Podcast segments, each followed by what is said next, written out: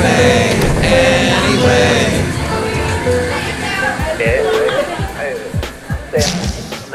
Mike's Daily Podcast. FF episode 1451, 1451.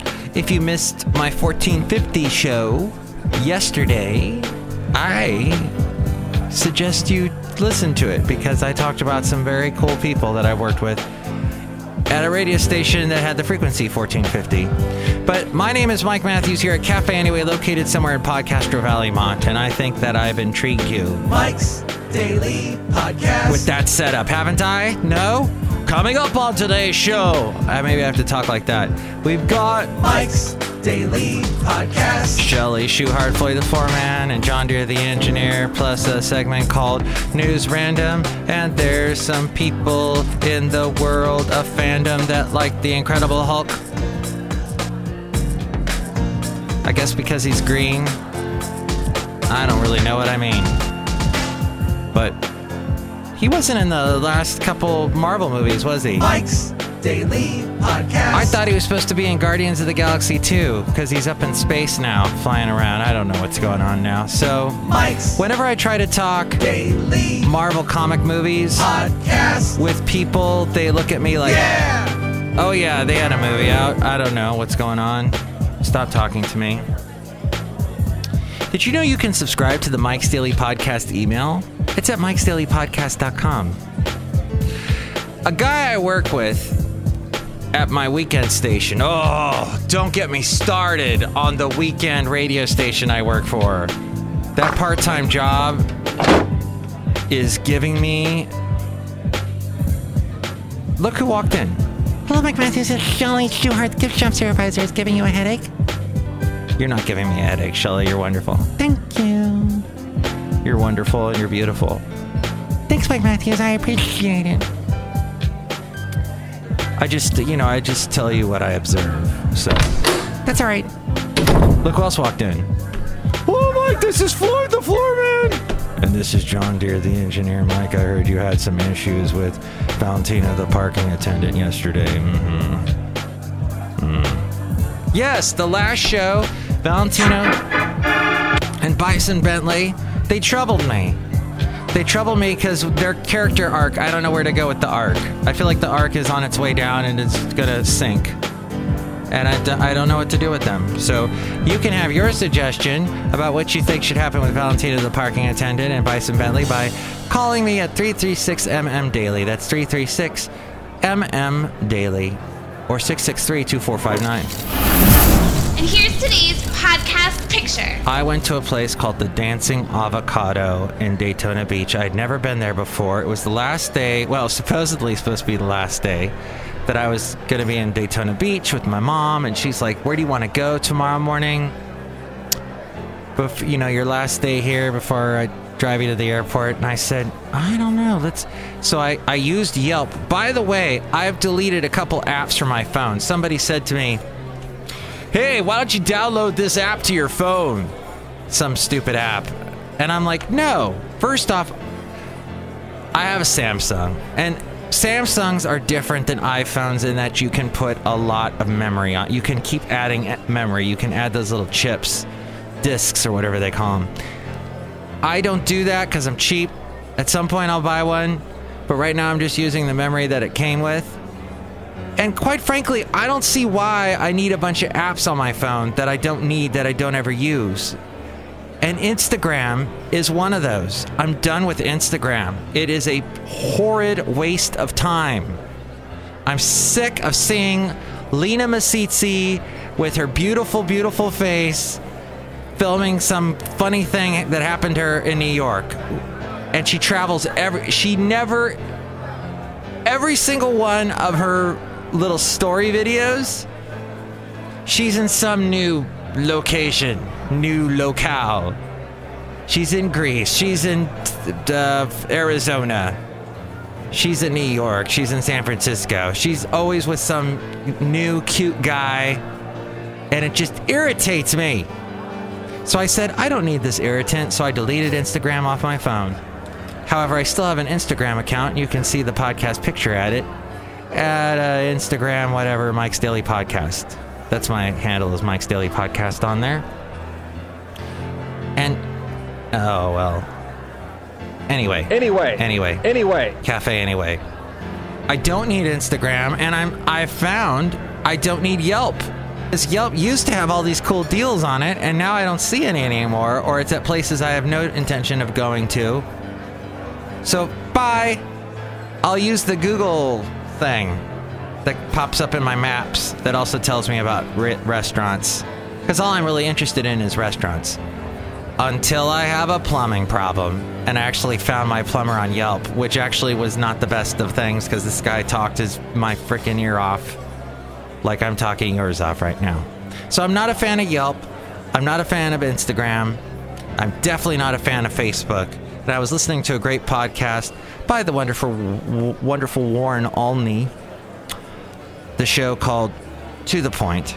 And in it, he was discussing Facebook's role in the election and how the Russians, through these secret IP addresses and accounts and whatnot, were able to buy all this ad time on Facebook.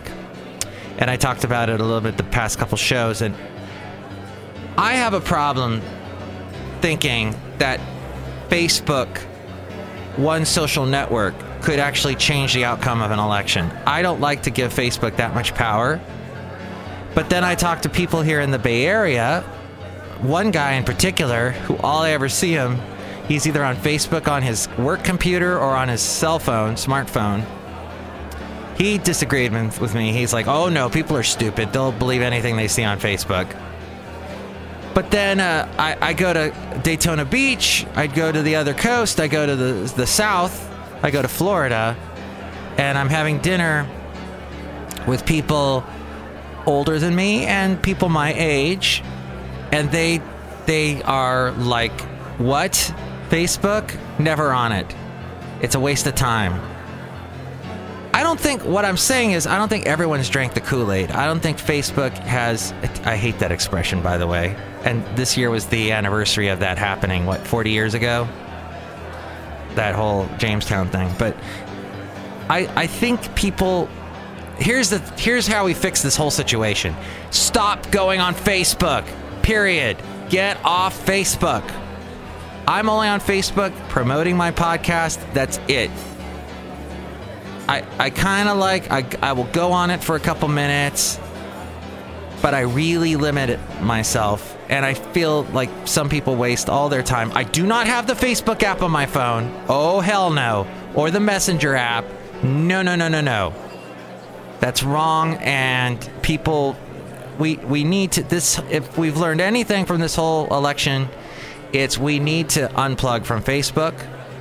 Facebook has got too much power. It's so funny because like 10, well, when did I get on Facebook? Six, yeah, 2009. Uh, back then, you'd mention to people, yeah, Facebook, I'm on this thing called Facebook. They'd laugh. They'd go, what's that? What is that? Like MySpace? What's that all about? And it was a joke. And now it's bigger than TV, all the networks combined. So I hate Facebook. I've never liked Facebook. I social that social network movie that painted it all clear to me. That's what Mark Zuckerberg's all about. That's where it all came from. Was a stupid college frat boy fantasy. It's anyway. Get we have to get away from Facebook. Anyway. Cafe anyway. So this guy I know at my weekend job, where apparently this other guy that I work with tried calling me last night when I was asleep. Luckily, I had my phone off. Tried to call me and ask me a stupid question that he could have figured out on his own. okay, I'm going to be more positive the rest of the show. But don't you love that when people try and call? I have to be at my other job at four in the morning, so I don't know why he thought he could call me. I've told him don't never call me after seven o'clock at night, and he did because he doesn't listen because he's a millennial. I, am not saying all. Yeah, I guess I just, just said all millennials don't listen. But you know, he's he's really bad. I think other millennials would be this guy. He needs to listen. Okay, I'm, I'm taking my brush. I'm putting it away. I'm I'm done doing the broad brush strokes.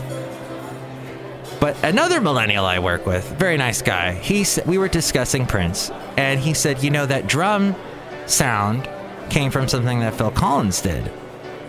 That drum sound that you hear in what were we listening to? I think it was Kiss by by Prince.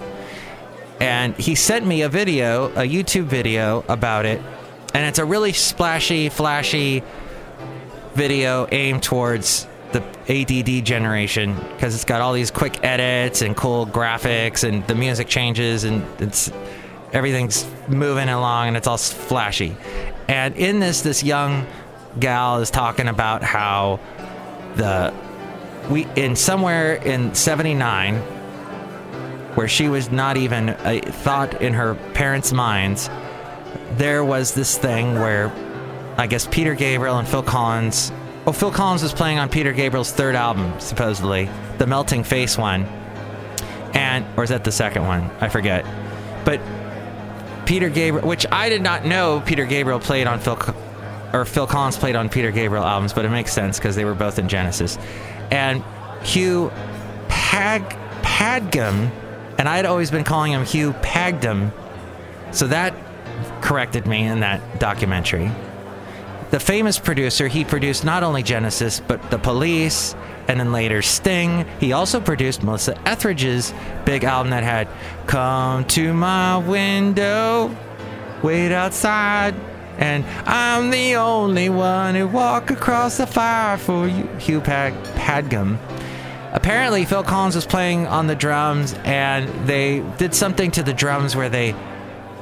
Uh, Peter Gabriel really liked the reverb sound on the drums, and they discovered, according to this documentary, gated reverb, where when you take a drum snare, this pop sound of the drums, and instead of having the sound of the drum fade out as you know at once you strike the skin pop letting it fade out like that sound just did you you carry the sound the weight of the drum with the sound of reverb and instead of the reverb fading out it goes even louder towards the end. So it's pop pop like that kind of thing. And apparently that's all 80s music was influenced by that. And then it went, went away in the 90s, and we got back to real drum sounds with bands like No Doubt with their ska albums and other bands that were out in the 80s, uh, 90s rather. Got more to back to a real sort of drum sound, just recording the drums as they are. But then, but um, in the recent years, you've got a bunch of bands like the Bleachers and others who love that sound again, and Taylor Swift using that sound again, that gated reverb sound. Anyway, I sent an email back to my friend at my other job and said, hey, some of this is true, some of this isn't. I think it's too flashy. I didn't like the long audible commercial at the end of this video. But thank you anyway. And apparently, you can Google these gated reverb drum sounds and download them. And I might do that and make a new song at some point. I have to do some more songwriting. I feel as if I've been neglecting that talent, right? If you want to call it a talent. So, the podcast picture is of a place in Daytona Beach called the Dancing Avocado, where my mom and I went and I had a delicious pastrami sandwich. But actually it's more of a what do you call it? A, a, vegetarian vegan type place. But it's in daytona beach.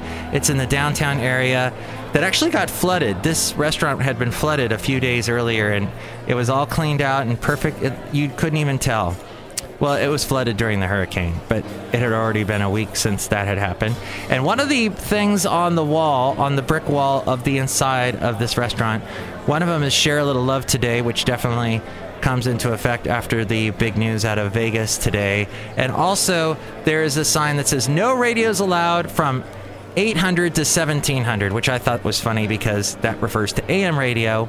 And basically, it's saying no AM radio stations, which I work for during my full time job.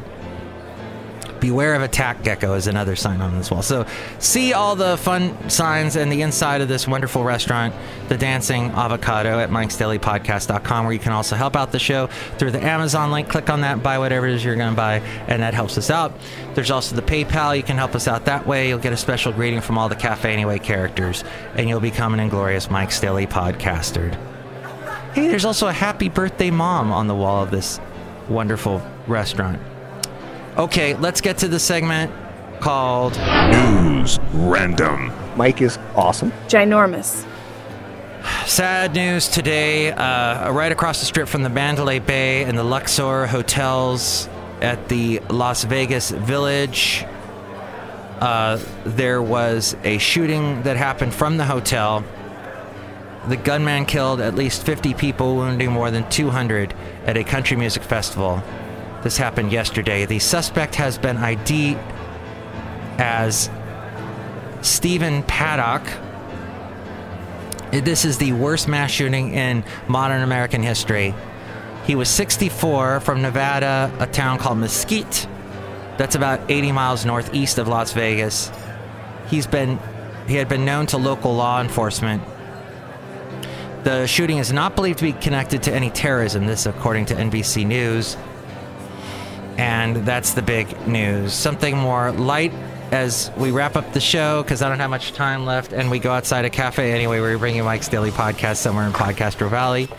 Uh, there's this new thing called a, a near space balloon, and Worldview launched it, an edge of space balloon. Worldview has a dream of replacing satellites with edge of space balloons that have long been in the making and not without some hiccups in its initial flight, which included KFC chicken in a publicity stunt ended prematurely thanks to a leak. Things are going more smoothly. This weekend, though, the startup has completed the first launch of a Stratollite balloon from its new headquarters in Tucson, where it hopes to turn balloon launches into a routine occurrence. Right now, the balloon doesn't exactly last long. The longest lasting flight was 27 hours, which would only be useful for the briefest of uses. However, the Tucson launch lays the groundwork for much more. It's where Worldview will both launch and manufacture many of its balloons and starts a new phase of refinement that could lead to a balloon which stays afloat for months.